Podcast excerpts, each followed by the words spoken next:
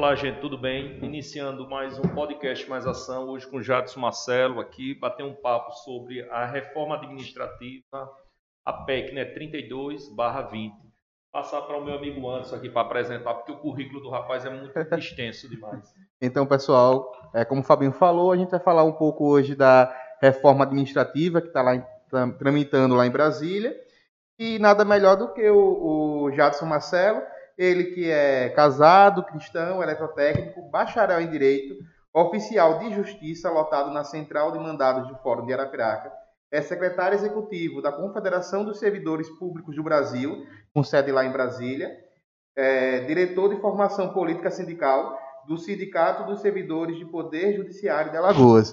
Então é uma pessoa que tem gabarito para falar um pouco sobre isso e passar um pouco a fala para ele também, para ele poder se apresentar. Nosso amigo Betinho aqui, né? Exatamente, professor Betinho. Boa noite, pessoal. Eu sou Edson Granja e vou estar aqui participando e discutindo um pouquinho as questões que envolvem a vida pública do nosso país. Queria agradecer primeiramente ao Fabinho pelo convite e dizer que é uma honra estar aqui debatendo com vocês um pouco, né, sobre essa PEC tão famigerada que nós, servidores públicos, tememos muito em virtude de grandes nuances que ela tem e, principalmente, o efeito negativo sobre os serviços e sobre os servidores públicos. Jadson, essa PEC, tem muita gente falando aí que é a PEC do Guedes, né? A PEC 32/20. Ele fala que uma da ideia dele é reduzir custos. Você acha que isso pode acontecer? Não, pelo contrário, né? Essa PEC, se dos modos que ela aí está, ela passa, ela vai aumentar e muito o erário público em virtude de que ela abre uma brecha para a contratação de terceirizados e também para dar margem além dela de trazer essa abertura para os terceirizados, ela abre margem para a corrupção. Como ela abre margem para a corrupção?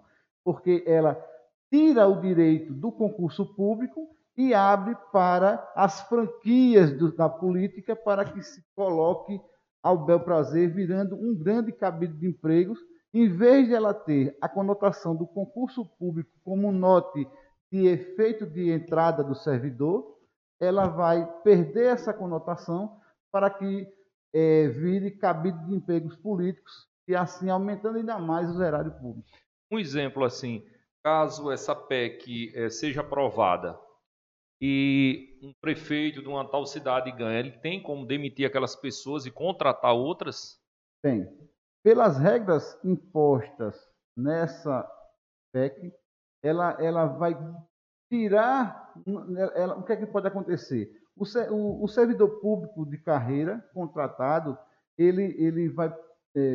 pode perder a vaga, porque o gestor ele vai chegar e vai dizer: hoje o Betinho hoje me fez raiva, então, mas o Fabinho ele tem é mais próximo a mim, então olha, você hoje está dispensado, eu vou contratar o Fabinho para me auxiliar. Então veja, perde a impessoalidade do cargo.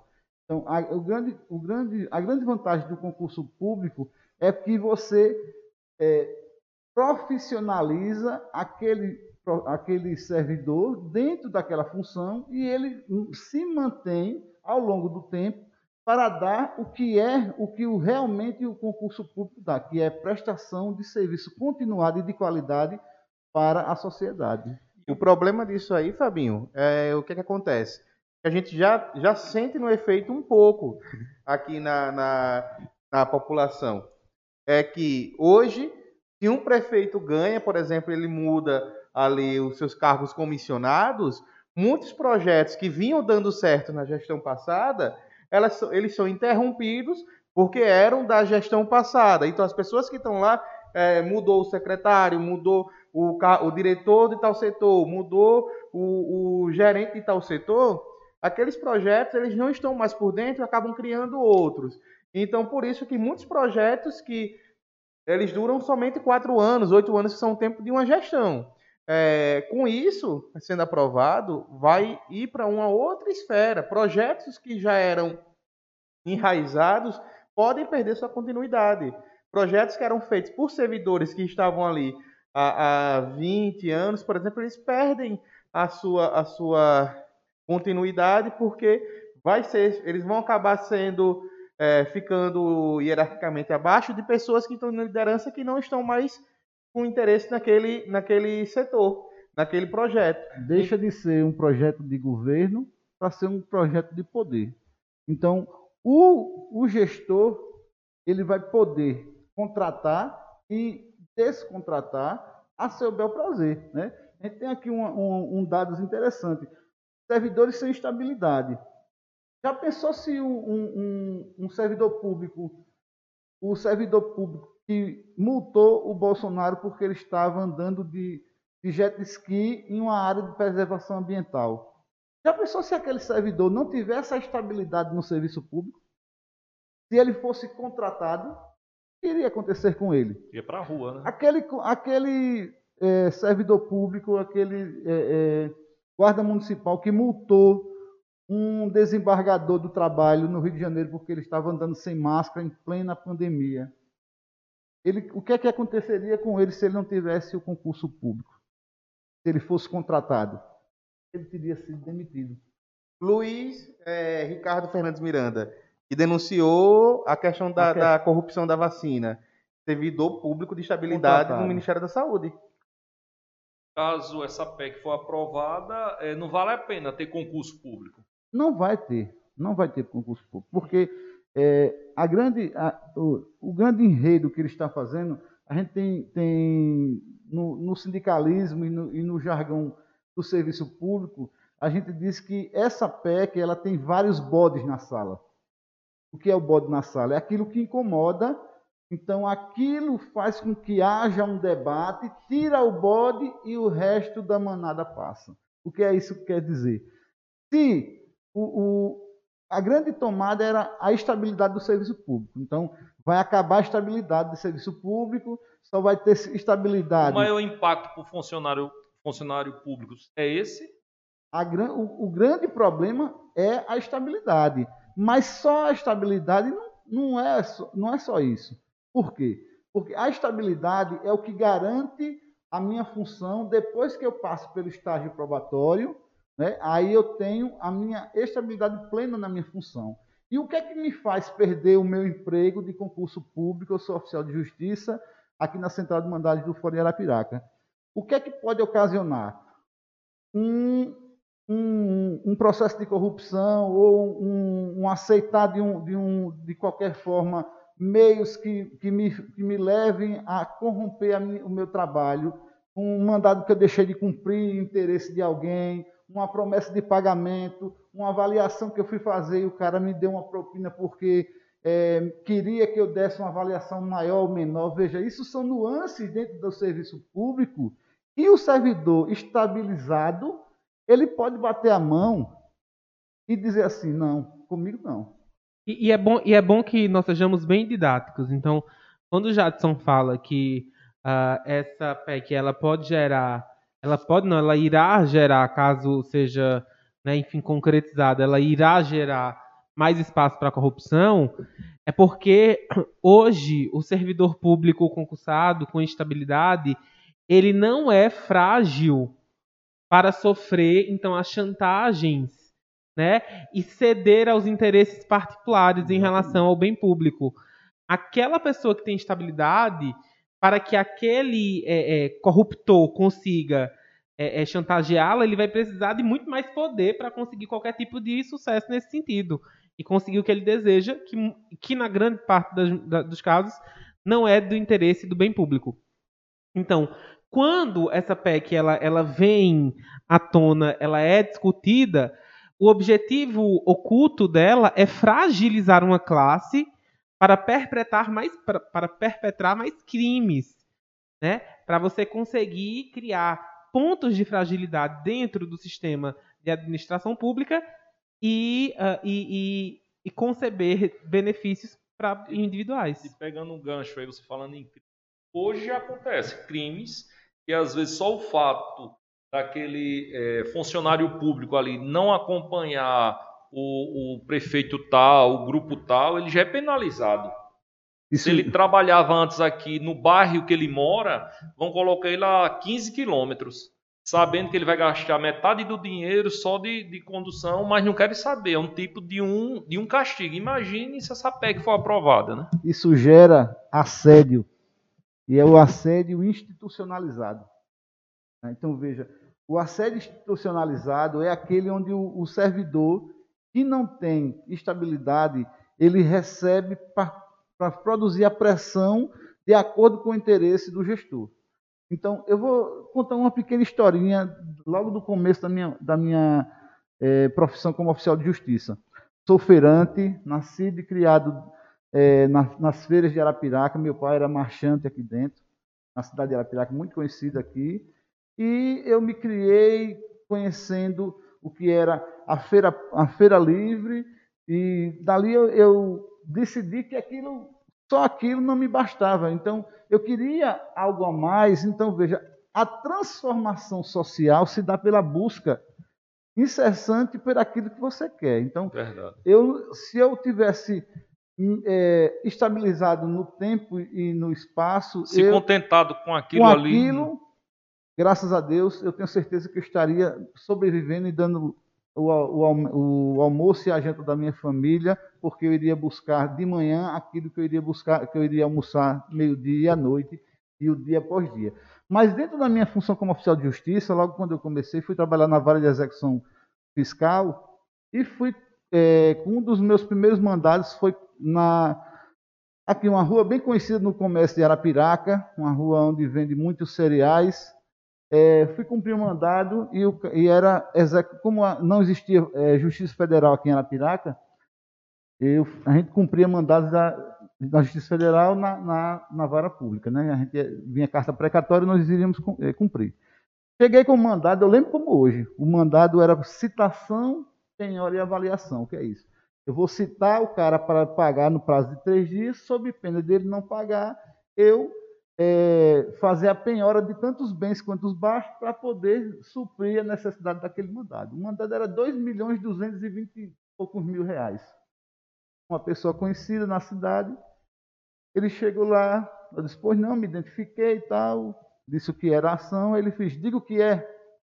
Eu disse, o que é um mandado de citação, 2 milhões. Ah, rapaz, diga quanto é, para dizer que não me achou. Eu gelei, pés a cabeça. Não estou entendendo, cidadão. Deixa de ser besta, está querendo salvar o mundo, diga quanto é para dizer que não me achou. Eu disse, olha só, estudei muito para estar aqui.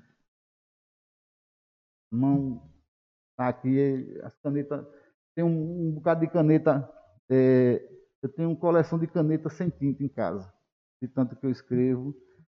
E não posso, não. Você está querendo salvar o mundo? Eu disse, olha, eu queria salvar o mundo se eu fosse ali chamar uma viatura e mandar ele prender por tentativa de suborno. Então está aqui o mandado, se eu estou em 3 dias para pagar, sob pena de penhora. Tenho fé de ofício, e aquilo que eu falar para o juiz, eu respondo se caso eu não falar com a verdade. Então está aqui, o senhor tem 3 dias. Resultado, o cara não pagou, eu tive que fazer a penhora. Quando eu cheguei lá, nada tinha mais no salão. Ele já estava em outro local, com outra inscrição, com outro CNPJ. Então, veja que o princípio da corrupção se dá justamente pelo corruptor. Se existe corrupção, existe o ativo e o passivo. Aquele que propõe é aquele que aceita. Então, para que a gente possa ter um concurso público, um servidor público com honra e saber que aquilo que ele está fazendo porque ele está ali em prol da sociedade, a gente tem que prezar o servidor público que trabalha com honestidade. Existe servidor público que desmerece o nome que tem? Existe. Como toda profissão, existem os bons e os ruins. E o joio se separa do trigo naturalmente pelo processo do dia a dia. E o próprio processo administrativo, então existe o meio do servidor público perder o seu cargo, caso ele não haja de acordo com aquilo que ele fez. É por 3 aspectos ou é 4 que eu estava... Não, ele perde primeiro, Existe uma denúncia, vai fazer um processo administrativo, um PAD, processo administrativo, e ele vai ter o contraditório e ampla defesa. Havendo um julgamento e comprovado o seu dolo ou a sua participação naquela corrupção, ele vai passar pelo processo e vai perder o seu cargo sem nenhuma distinção. E o que é que difere o servidor público do servidor da iniciativa privada? E por que é que a estabilidade é tão necessária ao servidor público? Porque o servidor da iniciativa privada, ele tem o seu salário, ele tem, caso haja desligamento, ele tem fundo de garantia e tem lá o seguro-desemprego. O servidor público, ele só tem a sua função. Ele não tem nenhuma seguridade. A única seguridade dele é o INSS, que já é descontado. E não é... Várias reformas vieram. Veio reforma da Previdência, que disseram que a Previdência estava quebrada. Mentira, lei do engano. Existe aí as contas da auditoria pública cidadã, que comprovam que a Previdência nunca esteve quebrada. Ela é superavitária. E outra, o meu INSS e o meu imposto de renda é descontado na fonte. Não tem como o servidor público lesar o erário público, porque já é descontado no seu contra-cheque. Então, está lá descontado todo mensalmente, 27,5% de imposto de renda e 14% agora de previdência social. Então, não tem como o servidor público dar prejuízo. Por quê? Porque ele já é descontado na fonte e ele não gera. O que gera é gestão. Se existiam gestões fraudulentas, a gente tem que buscar os culpados e dizer que esse ou aquele é culpado. E você imagina, né, como o que aconteceu agora em relação aos concursados dos Correios, né? Com a privatização, o concursado vai ter mais 1 ano e 8 meses. Na verdade, não tem estabilidade. Imagine você estudar, se preparar, né, para um concurso e, de repente, você vê através de um federal, né, a sua estabilidade, você tem mais 1 ano e meio. A partir de 1 ano e meio, toda a organizou para a sua vida, ela é sabotada. Tá botada. Né? Não é daquele jeito que você... A partir do momento que é privatizado, um estatal, por exemplo, o que acontece com aquele servidor? Olha, estou fechando aqui essa central aqui, porque para mim o lucro dela é pequeno. E aí eu sou uma empresa privada agora que quero lucro grande. E aí você agora, se quiser continuar, vai para essa outra central que vai ficar aqui nessa cidade e tal. Você tem que mudar toda a sua vida e tudo. Agora, voltando um pouquinho para a reforma administrativa, outro ponto também que é muito citado para as pessoas que são ferrenhas assim, na contra-reforma, é o fato de o governo também tirar daqueles que ganham pouco, que é o fato de que os novos servidores vão ter um teto durante um período de tempo para reduzir ali os seus gastos. Então vai ter hoje você entra, o meu salário é X, agora não vai ser mais X. Você vai ter uma redução do salário, vai continuar trabalhando da forma como os outros, só que sua redução vai ter uma redução de salário para durante um período de tempo. Para que... Isso para os atuais. Os que vão entrar. Pegando esse gancho também, depois que você responder, eu quero saber o que vai acontecer com os servidores atuais. Se vai mudar alguma coisa também. Essa PEC, ela se originou em 2020, né, com o Paulo Guedes dizendo que atravessou a esplanada do Ministério e foi levar pessoalmente junto com o Bolsonaro e o Arthur Lira, para as mãos do Arthur Lira, essa PEC, esse pedido de emenda à Constituição. E nela, originariamente, né, essa PEC, de todo, nada se aproveita. Né? Para a classe dos servidores públicos, fazendo uma análise, o Dieese tem vários já trabalhos postados no site do Dieese, falando justamente sobre essa problemática todinha. Então, daquilo que lá está posto, agora com o relatório, com uma emenda substitutiva que o relator recebeu de várias emendas que foram propostas para essa PEC, né, ele, pela pressão popular e pela pressão sindical, o movimento sindical, hoje nós temos a Confederação dos Servidores Públicos, a qual sou secretário executivo, capitaneado pelo Dr. João Domingos, lá em Brasília, junto com o Movimento Basta, que é um movimento suprapartidário, não existe partido, e nem sindicato, nem central. É uma união, e a Frente Parlamentar Mista, entre senadores e deputados, capitaneado pelo Paulão, aqui em Alagoas, e pela Alice Portugal, lá da Bahia, né, pela pressão, o relator tirou dessa proposta a perda da estabilidade. Então, a gente foi uma vitória, né? Uma pequena vitória agora nessa ação. Mas, por outro lado, foi o que eles fizeram. Mantiveram a estabilidade, porque antes a estabilidade era apenas para os cargos típicos de Estado, em que uma lei complementar iria dizer quem seriam esses cargos de Estado. Ora, como é que uma emenda constitucional vai ser aprovada e uma lei complementar vai dizer, depois né? que for aprovada? E veja, no processo legislativo, uma emenda à Constituição, ela é quórum qualificado. Ela tem que ter 313 votos positivos na primeira e na segunda votação. Então, se na primeira votação ela tem 330, na segunda ela tem 300, perdeu a PEC, não se fala mais nisso. Então, hoje o serviço público, os sindicatos, as centrais e o movimento da sociedade organizada pede aos deputados que não aprovem essa PEC, mesmo com os substitutivos, porque agora se manteve a estabilidade. Mas, por outra hora, o que foi que eles fizeram?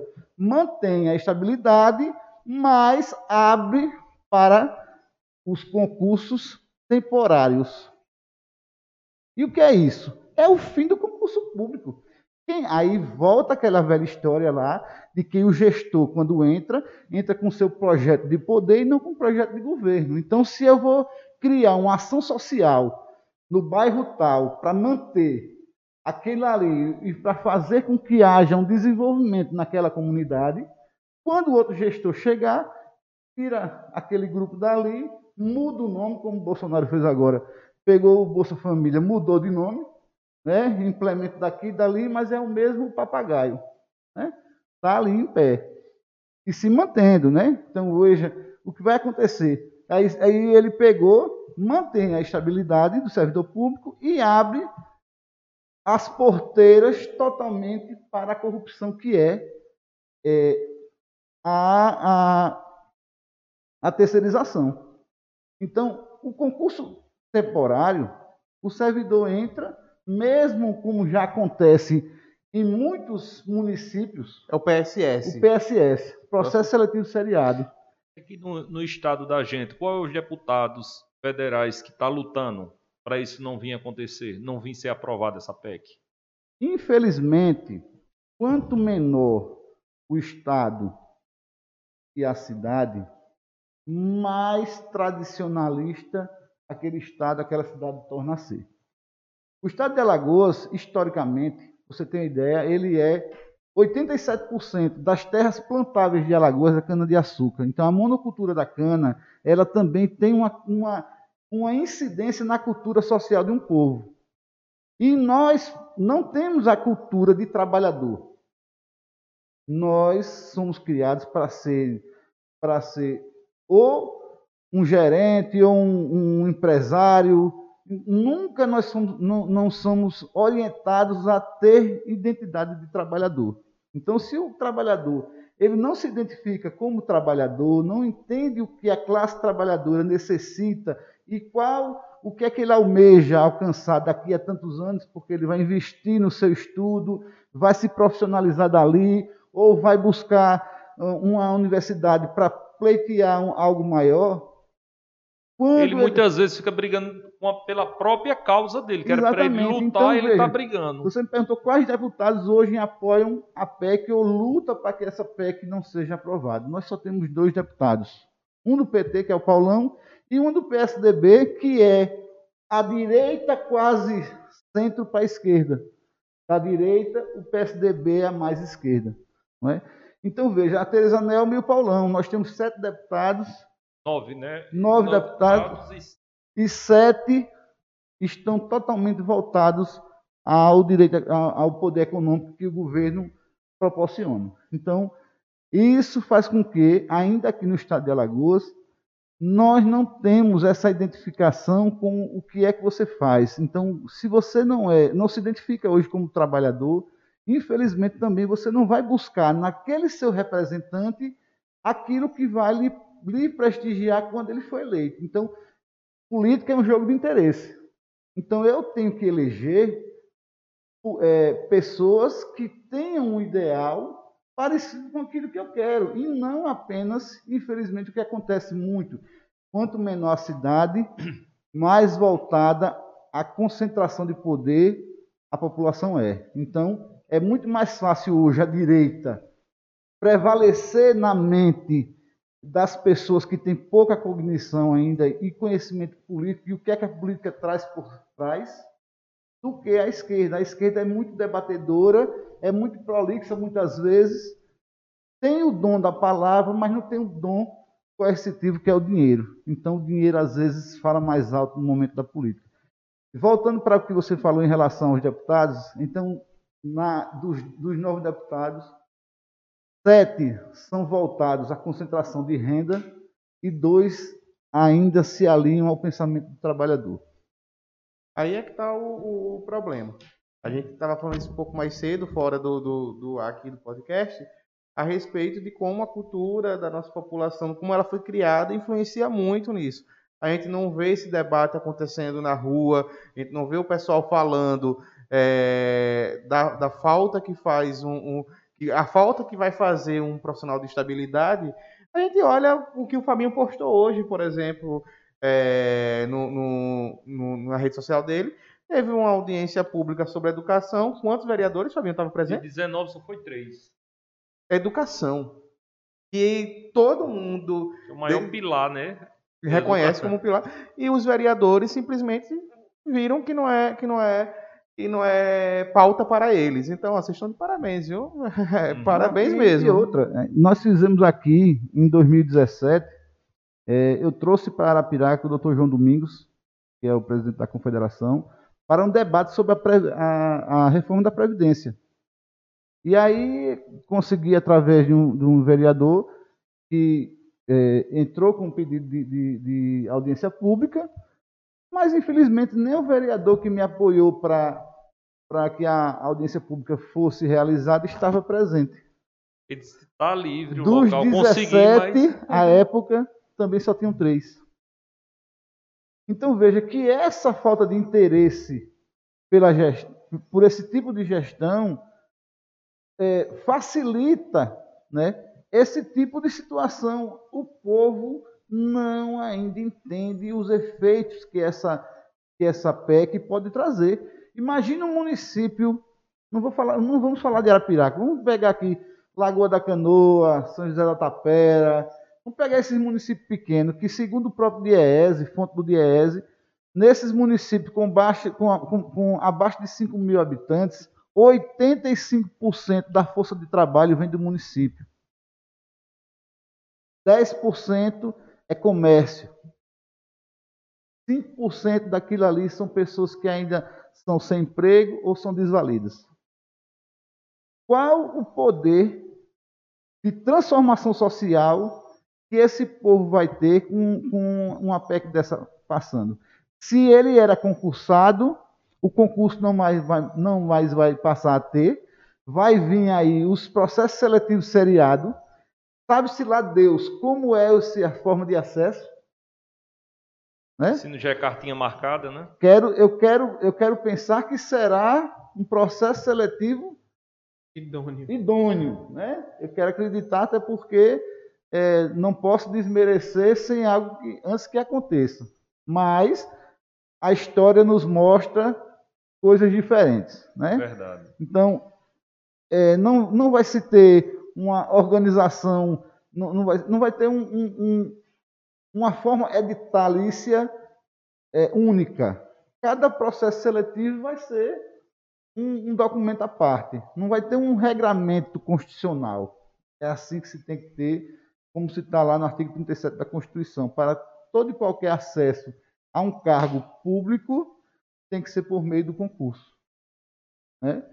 E aí a gente volta para essa questão em relação ao que eles dizem sobre os cargos típicos de Estado, que a gente está comentando aqui nesse instante. Que vai ser privilegiado, né? Que não... Então, quais são os cargos que têm privilégios dentro do serviço público? Militar, né? Militares. Promotores, magistrados. Né? Um servidor único, exclusivamente, que está ali, batendo o seu ponto diariamente. Eu vou tangenciar para a minha linha de atuação, que é no serviço público do judiciário. Então, está lá um analista judiciário. E outra, viu? Nós já temos hoje um exemplo da própria estrutura do Poder Judiciário. Antigamente, como era a configuração? Era um escrivão, 2 oficiais de justiça e 2 analistas, dentro de uma vara, de um cartório, para fazer a organização daquele cartório. Se tirou um analista para colocar um auxiliar de magistrado, que é um assessor de juiz. Cargo esse não concursado, de livre nomeação do juiz. Então, o juiz é quem nomeia o seu assessor. Não existe um concurso para assessoria de juiz. Foi o que aconteceu. Depois disso, veio outra reforma no judiciário. Tirou mais um analista e se criou o cargo de auxiliar. E auxiliar também... judiciário. Aí esse é por meio de concurso. Sim. E hoje é o técnico judiciário. Só que o técnico judiciário hoje... Houve outra reforma no Código de Organização Judiciária do nosso Estado e o cargo de escrivão foi transformado em chefe de secretaria. Só que o chefe de secretaria não é concursado. Ele é direcionado a um dos membros daquela vara para que ele exerça a função de chefia de cartório com uma função gratificada. Só que aí... com a expertise lá do tribunal, que foi que eles fizeram? Não, mas o técnico judiciário, muitas vezes ele é bacharel, ele tem curso de direito. Seria interessante também se ele pudesse assumir a chefia do cartório. Aí, numa das pautas lá, eu disse, mas não desmerecendo os técnicos, mas dentro da hierarquia das funções, ele está com uma função de menor potencial dentro daqueles que ali já se encontram. Como é que um técnico vai se sobrepor naquela possibilidade de alcançar uma chefia do que um analista? Por quê? Porque ele é mais barato. Então é muito mais fácil contratar 3 técnicos do que um analista. Aí você leva agora para a reforma administrativa, em que não vai haver concurso e sim indicações, ou, no máximo, um processo seletivo seriado, como a gente já falou, sabe-se Deus lá como vai ser essa forma de selecionar esse povo. Vai ter algum serviço público que pode desaparecer, sumir? Sim, vários. Isso aí, sem sombra de dúvida, principalmente os municípios. Houve uma audiência pública lá em Brasília, em que a Associação Nacional dos Municípios foi quem promoveu esse debate. E, como eu falei para vocês, esses municípios pequenos tendem a desaparecer, porque vai haver a nova evasão rural, o novo êxodo rural, porque não vai ter mais como você se manter num município em que não vai haver funções. Então, veja, imagine a saúde do nosso país hoje, com essa pandemia, se não fosse esses abnegados profissionais da saúde que deram várias vidas, que lutaram que deram suas vidas realmente pela saúde do povo contra essa doença, contra essa Covid. Se eles não tivessem estabilidade, eles poderiam não ter ido. Não ter ido. E outras, e se não tivesse também um incentivo de estar ali na busca de uma melhoria pela saúde. Então, veja, as funções de menor potencial vão se acabar. Então, vai acabar a função... Quer dizer, toda a função que não for definida como típica de Estado... Até a minha carreira a minha função, ela está... Corre risco de desaparecer, porque agora nós estamos travando, a nível nacional, junto com o Ministério, com o Tribunal de Justiça do Tocantins, porque eles querem fazer processo seletivo para oficial de justiça e analista lá. Seletivo seriado. Você faz... você explicou, Jadson, desculpa te interromper. É uma federação, é uma associação que você faz parte, que é essa... Não, isso aqui é o Serjal, que é o Sindicato dos Servidores do Poder Judiciário, né? Isso. Nós temos o sindicato, nós temos a FENAJUD, que é a nossa federação, Federação dos servidores do Poder Judiciário nos estados. Onde é a sede? Brasília. Mas tem aqui em Alagoas? Não, nós temos os sindicatos. Nós temos a nossa sede do nosso sindicato, que é em Maceió, mas ele é um sindicato estadual, então... A nossa abrangência hoje, nós temos hoje em torno de 1.200 filiados. Quem pode se filiar? Só funcionário público? Só os funcionários do Tribunal de Justiça. Sim. Nós não representamos nem magistrados e nem os comissionados. Então, os analistas, os técnicos, os escrivães, os oficiais de justiça, os auxiliares, todos esses que são concursados do Tribunal de Justiça. O sindicato é um grande guarda-chuva, onde ampara os direitos daqueles trabalhadores. Então, nós temos aí uma representação, hoje, no estado de Alagoas, de 2.300 servidores do Poder Judiciário, onde, desses 2.300, 1.800 são servidores concursados, né? E nós temos, desses 1.800 servidores, 1.200 filiados. Nós temos também um outro sindicato, que é o Sindicato dos Oficiais de Justiça, que foi uma desqualificação do sindicato, onde que por uma briga de poder, onde um grupo que não venceu a eleição, né, vai e cria, por uma brecha na lei, cria um sindicato paralelo para medir força, onde a gente sabe que a tática é dividir para... como é que diz, professor? Dominar. Dividir para poder dominar, né? Sim. Então, assim, nós hoje temos um outro sindicato, que é o Sindicato dos Oficiais de Justiça.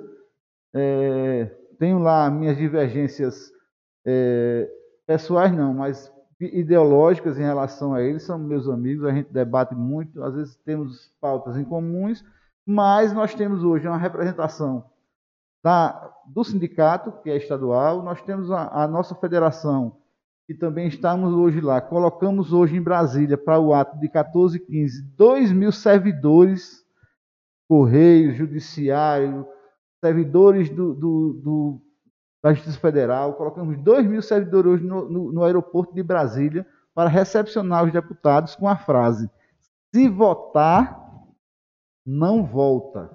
Ou seja, se votar na PEC 32, não volta como deputado na próxima eleição. O que é que você teria para falar para o pessoal que vai assistir esse vídeo, Machado? Vou mandar dar um cortezinho na sua fala dessa PEC. Funcionário público, né, que muitas vezes não sabe nem o que está acontecendo, muitos deles, e é uma maneira até de se posicionar, porque 2022 vem aí, vem campanha, e os deputados federais querem voto, né? Então, para eles receberem esse voto, eles precisam ajudar as pessoas agora, nesse momento, né? Eu conclamo a todos os deputados federais para assistir esse podcast. Inclusive, eu vou pedir autorização aqui do Fabinho para que a gente possa mandar esse podcast para todas as caixas de... Já está autorizado, já. Todas as redes sociais dos nossos 9 deputados. Conclamo ao nosso deputado maior, que é lá o nosso presidente da Câmara de Deputados, o deputado Arthur Lira, deputado Arthur Lira, se posicione. Nós, servidores públicos, não temos medo de uma reforma administrativa. O que nós queremos é o direito de debater e o melhor para a população. Então, nós queremos um serviço público de qualidade, nós queremos que o serviço público realmente ele promova o serviço que ele está proposto a fazer, que é dar o melhor e principalmente nessa questão, voltando ao judiciário, que é o judicializar a população mais pobre, que é a grande detentora dos direitos, que muitas vezes não sabe o que é que está acontecendo, né? Então, hoje, a perda de direitos. Eu só queria voltar um pouquinho nessa questão, principalmente no que diz sobre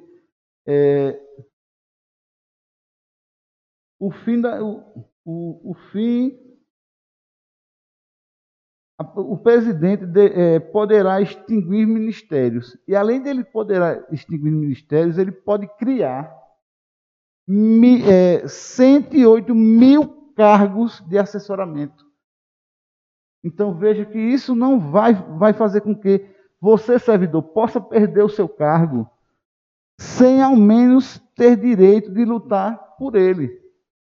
E outra, os concursados e os concurseiros, né, muitas pessoas que abdicam da sua vida social, abdicam da sua vida familiar, em busca de um sonho, de uma estabilidade. Uma estabilidade não é nenhuma loteria onde que você ganha um prêmio, não. Você quer trabalhar para se manter. Você estuda, você luta, você busca. Eu tenho um sobrinho que hoje ele é policial rodoviário federal, mas ele passou 2 anos, enquanto nós estávamos, muitas vezes, na casa da mãe dele, comemorando em família, ele estava no sótão. Ele criou uma sala em cima da garagem, fez uma salinha e passou 2 anos estudando. E hoje ele é um policial rodoviário federal, está lá em Florianópolis hoje para começar, já é instrutor de tiro, mas é aquele cara que buscava incessantemente. Então, você, concurseiro, que está aí nos seus cursinhos da vida, buscando dia e noite, muitas vezes dormindo 2, 3 horas por dia, em busca de um ideal, de um sonho, o sonho de um brasileiro, que é ter o que comer e o sustento da sua família, infelizmente, se essa PEC passa, pode-se dar adeus ao concurso público. E convidar todos para se mobilizar, né? Sim, as pessoas, eu mesmo não sou funcionário público, mas o funcionarismo público é a mola mestra do comércio. Porque, como você mesmo falou, essa cidade pequena, o cara vive da agricultura, preguinho que tem da prefeitura. E se isso vinha acontecer? Para você ver que a decisão, às vezes, é um projeto desse, pode mudar a vida de uma nação toda. E muitas vezes as pessoas não querem saber de informação. Ah, mas aí não tem o que fazer. Não briga pelos seus direitos. Então termina ficando do jeito que está. Betinho, você levantou a mão aí. Eu acredito que a discussão está bem encaminhada, assim, no sentido de demonstrar a importância do servidor público, né? Sobretudo porque ele garante o servidor público, entre outras, né, coisas, e dentro das várias áreas nas quais ele atua, né, essa figura atua, ele garante o direito de cidadania, né? Ele garante o direito ao exercício da cidadania. Quando ele produz, né, e o resultado do seu trabalho é garantir a otimização do nosso direito, né, do direito daquelas pessoas que fazem uso dos serviços públicos. É quando você desconstrói essa configuração dessa classe, ou quando você não permite que essas pessoas estejam dentro da discussão e do debate, você tira o direito não só deles, mas também o direito das pessoas, né? O direito do exercício da cidadania. Eu acho que é preciso defender as instituições públicas e é preciso defender as pessoas que fazem parte dessas instituições, né? Eu falei dos Correios e eu fico impressionado como as pessoas elas caem em determinadas falácias, né, em determinados pensamentos de senso comum, e não conseguem enxergar adiante. Então, muita gente, e às vezes isso se se materializa nas pessoas, né? Essa impressão do servidor público como alguém que se escora na estabilidade para não trabalhar ou para não prestar o melhor serviço. Eu ouço, vez ou outra, esse tipo de argumento quando se fala do concursado, do servidor público, e eu sempre falo, eu devo ter, então, muita sorte, porque eu estudei num instituto federal durante 4 anos da minha vida, onde as pessoas trabalhavam com afinco, com uma dedicação, um sentido de pertencimento àquele lugar que chegava aos alunos, e aí eu puxo a sardinha aqui para a educação, né? Então, esses professores, eles prestavam um serviço que nos fazia ter orgulho de ser alunos deles. E depois, mais uma vez, na Universidade Federal, que também está sob ameaça, que também vive em constante ameaça, também com professores que traziam esse tipo de pertencimento, técnicos, enfim, servidores públicos todos. Para você pegando um gancho aí, você puxando uma sardinha para o seu lado, você vê o professor mesmo. É um profissional assim, que é de extrema importância e tão desvalorizado, né? Super desvalorizado. Além de ser desvalorizado, se essa PEC vir passar, ele vai ficar ameaçado. Ameaçado. Não é? Qualquer coisinha eles podem demitir, essas pessoas podem perder a estabilidade, porque como você falou, eles disseram que tiraram um ganchinho lá, como é que eu posso falar, um aditivo lá, dizendo que ia tirar essa estabilidade, mas colocaram o bode na sala, né? E a gente ouve eventualmente, né? Fica sabendo eventualmente do tipo de dinâmica pequena, do tipo de dinâmica mesquinha, quando um professor que não é concursado, que ele passou apenas pela seleção, né, e não pelo concurso, ou seja, ele não é efetivado, ele é contratado, a gente fica sabendo das pequenezas que são feitas, né, de um desafeto de um secretário de educação ir para uma escola que é muito mais distante da casa da pessoa, ou ir para uma outra escola, ou ser lotado em uma escola que não é confortável para aquele determinado professor, pelo simples fato de que aquela pessoa foi crítica a um determinado posicionamento, ou numa discussão, numa reunião, não concordou com uma figura que hierarquicamente tinha mais poder. Então imagine isso numa condição que fragiliza ainda mais a figura do servidor. A gente está falando de novo, e eu acho que eu sempre gosto de ser muito didático, deve ser por isso que eu sou professor, que não se está falando, né, não se está discutindo uma questão simplesmente ideológica, daquilo que se acredita ser bom ou ruim. A gente está falando de um dispositivo que está sendo utilizado para fragilizar uma determinada classe para cometer crimes. Né? É disso que se está falando. Não é a tentativa de melhorar a condição de uma classe ou trazer um benefício ao país. É a tentativa, na verdade, de criar mais buracos para onde a corrupção, né, por onde esses ratinhos da corrupção vão passar com mais rapidez. Eu queria só deixar aqui também como sugestão de livro, nós temos a Fonacate, né, que ela produz, ela é o fórum permanente das entidades típicas, de carreiras típicas de Estado, né? Então, e aí ela lançou agora, em 2020 e 2021, o livro do Estado Necessário. Deixa eu abrir aqui novamente. Internet, então. Rumo ao Estado Necessário. Né? Ela foi produzida pelo Servi e a Fonacate, que é o Fórum Nacional Permanente de Carreiras Típicas de Estado.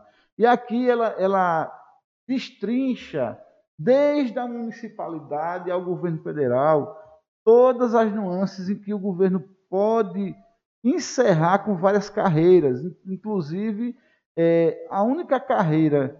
Porque, aí eu quero deixar um questionamento. Por que parlamentares, militares, promotores e juízes não entraram nessa reforma administrativa? E de fato é para economizar, né? Se é para economizar, se é para tirar privilégios, como é que eu vou tirar privilégio de uma categoria que, na sua grande maioria, não tem privilégio, ganha um salário mínimo, que são a grande massa de servidores públicos no país, Ela não passa, ela, infelizmente, aí eu posso dizer isso de cátedra. Dentro do serviço público do Estado de Alagoas, os servidores dos tribunais, seja ele de contas ou do Estado, da Assembleia Legislativa, que na sua grande maioria não são concursados, são pessoas indicadas pelos gestores temporários que lá se encontram, né? A grande massa dos servidores públicos no Estado, ele recebe um salário mínimo, dois salários no máximo. Então, qual é o privilégio que uma categoria dessa tem? Nenhum.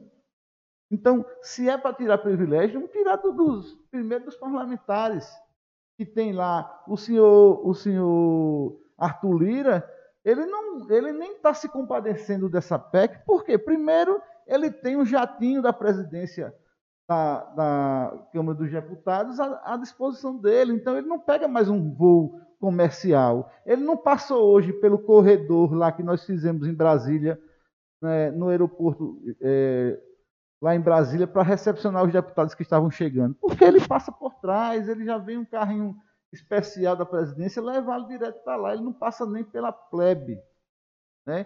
Então, os amigos do rei ficam favorecidos. Então, se a gente tem que entender serviço público, né, é aquilo que é de interesse do povo. Então, eu não posso pegar o que é interesse do povo e privatizar interesse comercial de alguns, porque isso vai virar comércio, minha gente. As pessoas vão começar a produzir para o Estado. Você vai começar a comercializar aquilo que é típico de Estado. Vai haver hoje uma polarização dos serviços, ou seja, você vai pegar um serviço que era praticamente que era fornecido pelo Estado, pelo município, e vai ter uma empresa terceirizadora, ou então pior, que foi palco de muita discussão nessa pandemia, as organizações sociais, as OS que chamam. As organizações sociais, muitas delas têm no texto da reforma que elas vão poder prestar serviço. E o que é pior dessa eu esqueci até de falar, o que é pior dessa PEC, né, é o princípio da subsidiariedade. Ou seja, é entregar isso que é do público para o privado. O princípio e vai ter um intermediador ali ganhando Sim. mais do que todos. Então veja que ninguém dá dinheiro a ninguém de graça.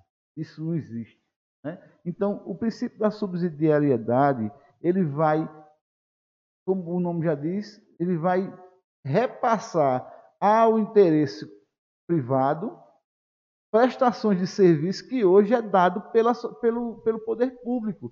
Então, se a gente hoje já cobra do poder público uma prestação de serviço de qualidade, porque existe dinheiro, existe um serviço que é direcionado à sociedade e outra, totalmente fundamentado pelo erário público, que é destinado exclusivamente para aquele tipo de serviço, vai ser destinado à iniciativa privada. Então, qual é a prestação de serviço que foi privatizada hoje, que está sendo prestado de qualidade? Nós temos o exemplo aí da Eletrobras. Olha aí a BRK, a Equatorial e a BRK, que vai assumir agora a Casal. Então, veja que isso é o fim do serviço público, é o fim dos concursos públicos e, infelizmente, quem vai pagar essa conta é o mais pobre. Fazer um apelo aos nossos representantes. Primeiro, os representantes daqui do município. Falar aos vereadores de mandato. Porque todos eles, sem exceção, têm, no mínimo, contato de um deputado na sua lista de contatos. No mínimo. A gente sabe que todos fazem parte de um partido, seus partidos têm seus representantes ali, coligações, etc. Então, para que eles realmente olhem para a população aqui, para os servidores, né? Porque o que é o servidor? O nome já diz, ele está servindo a população. Ele está ali prestando um serviço que vai ajudar a população. E a população precisa que nesses momentos, os nossos representantes lutem por eles. queria pedir aos nossos deputados para que olhem, de fato, a política pública e não a emenda que vai ser liberada pelo governo federal. Porque a emenda que vai ser liberada pelo governo federal você vai mandar para sua base e tudo mais. Mas a história não se engana, não. A história sabe muito bem quem são as pessoas e não tem sigilo que vai guardar isso. E aos nossos senadores também que estão lá em Brasília e se posicionem. Eu lembro que recentemente eu fiz uma postagem cobrando o posicionamento dos nossos representantes lá em Brasília, dos deputados federais. Você mandou reagir. Foi, eu digo, reaja, pô. Reaja. A gente reagiu no voto, eu reajo na representatividade. E o deputado que se posicionar a favor da PEC 32, pode ter certeza que ele vai ter um sindicato, não, vai ter uma multidão de servidores públicos no seu pé, porque se votar, não volta. Essa é a nossa intimação aos nossos representantes, porque isso, como eu falei, nós não temos medo de um debate e nem temos medo de uma reforma administrativa. Muito menos temos medo de processos administrativos, porque o servidor ele tem que servir ao público, ele tem que prestar o seu serviço da melhor forma possível. E se esse servidor não está prestando um serviço condizente com o salário ou a função que ele está exercendo, existem meios necessários hoje já para tirá-lo. Então, essa história de que a gente vai purificar o serviço público com isso é um ledo engano. Não existe isso, porque já se tem maneiras suficientes de se tirar o mau servidor. E o mau servidor ele tem que ser colocado para fora e tem que ser dado como lição, para que ele sirva de exemplo, para aquele que está lá, e que ele não faça a mesma coisa que está fazendo. Porque o serviço público é para o povo. Do povo e para o povo. Não se enganem, a gente não está aqui representando partido político nenhum. Eu brinco com meus amigos e tudo, parafraseando um pouquinho Cazuza, que o meu partido é ir contra ter direitos perdidos. Esse é o meu partido. É isso que eu acredito, é isso que o Movimento Ação prega, que a gente tenha o debate, que a gente tenha a inquietação, que a gente traga a informação, que a gente busque a mobilização. E nós, quanto classe trabalhadora, movimento sindical, nós clamamos à população que busque cada vez mais se informar. E aqui eu quero aproveitar esse espaço que nos foi cedido. Quero agradecer enormemente a Fabinho por essa maravilha que é esse podcast Ação, que isso nos traz um alento, porque é vida inteligente na nossa cidade. É uma forma inteligente da gente fazer debate, né? Não nos furtamos a nenhuma forma de debate, porque isso faz com que as mentes se abram, né? A gente possa alcançar ainda mais. E aqui eu quero lançar um desafio aos nossos representantes da Câmara Municipal, que nós queremos fazer um debate sobre uma audiência pública aqui na Câmara Municipal. Nós temos um Movimento Basta e a Frente Parlamentar Mista. Nós estamos criando e fomentando para que haja esse debate nas câmaras municipais de todo o país. Então, se você observar aí, a Frente Parlamentar e o Movimento Basta, ela está fomentando. Depois eu vou passar alguns links para que a gente possa também depois divulgar. E eu quero aqui falar diretamente para o presidente da nossa Câmara de Vereadores aqui de Arapiraca, que quando chegar o pedido, aceite essa audiência pública e compareçam, né? Não façam como das últimas vezes das audiências públicas que nós temos informação de que 1 ou 2 ou 3 aparecem. É um debate de interesse amplo, né, que é o assunto do momento, até porque 2022 está logo ali, né, sem fazer propaganda política, mas dizer que esse é o nosso jargão no meio público. Deputado federal, senador, que não apoiar que for favorável a essa PEC, nós iremos fazer tudo o que for possível para que ele não se reeleja. Então, essa não é ameaça, é um pedido da classe trabalhadora, pedido de socorro, porque votem não à PEC 32, não a essa reforma administrativa. E que a gente tenha um debate mais amplo, porque em um momento de pandemia, se empurrar uma PEC dessa envergadura, se torna até ser criminoso com a classe trabalhadora, com o mais pobre, que é aquele que necessita dos serviços públicos. Com a economia do nosso país. Então, se votar, não volta, é isso? Se votar a favor da PEC, não volta no seu próximo mandato. Beleza. Quer falar alguma coisa, Betinho, Anderson? Não. Para finalizar? Sim. Jadson, brigadão, e vamos marcar o próximo, viu? Nas minhas falas finais aqui, eu quero agradecer, Fabinho, em nome do Sindicato dos Servidores de Poder Judiciário, em nome do presidente Luciano Martins, que é o nosso presidente do sindicato, ao presidente da CSPB, o doutor João Domingos, que também mandou lembranças, e também é uma pessoa que logo eu quero trazer aqui novamente para Arapiraca, se não puder trazê-lo pessoalmente, mas que a gente possa fazer um debate virtual nessa audiência pública que iremos tratar aqui em Arapiraca. Pronto, beleza. Essa foi a ideia do podcast, Jadson. Depois da campanha, né, que eu participei, vi que as pessoas muito carentes de informação. Então, aqui, se eu estou levando informação, e também estou aprendendo. Estou com um professor, produtor cultural, estou com um rapaz ali, que é o da William, que é o que faz a filmagem aqui. Pessoa muito abraçou a causa.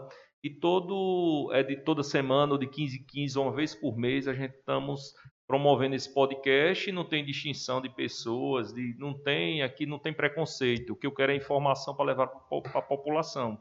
E muitas vezes a mídia, não todas, né? Porque em toda regra há exceção. Às vezes você não pode falar algo naquela emissora, naquela rádio. E aqui não, a gente é pequenininho, mas a gente dá o que tem aqui, não é verdade? Sim. Então, muito obrigado, fiquem todos com Deus e até a próxima. Um abraço, beleza? A todos. Até mais.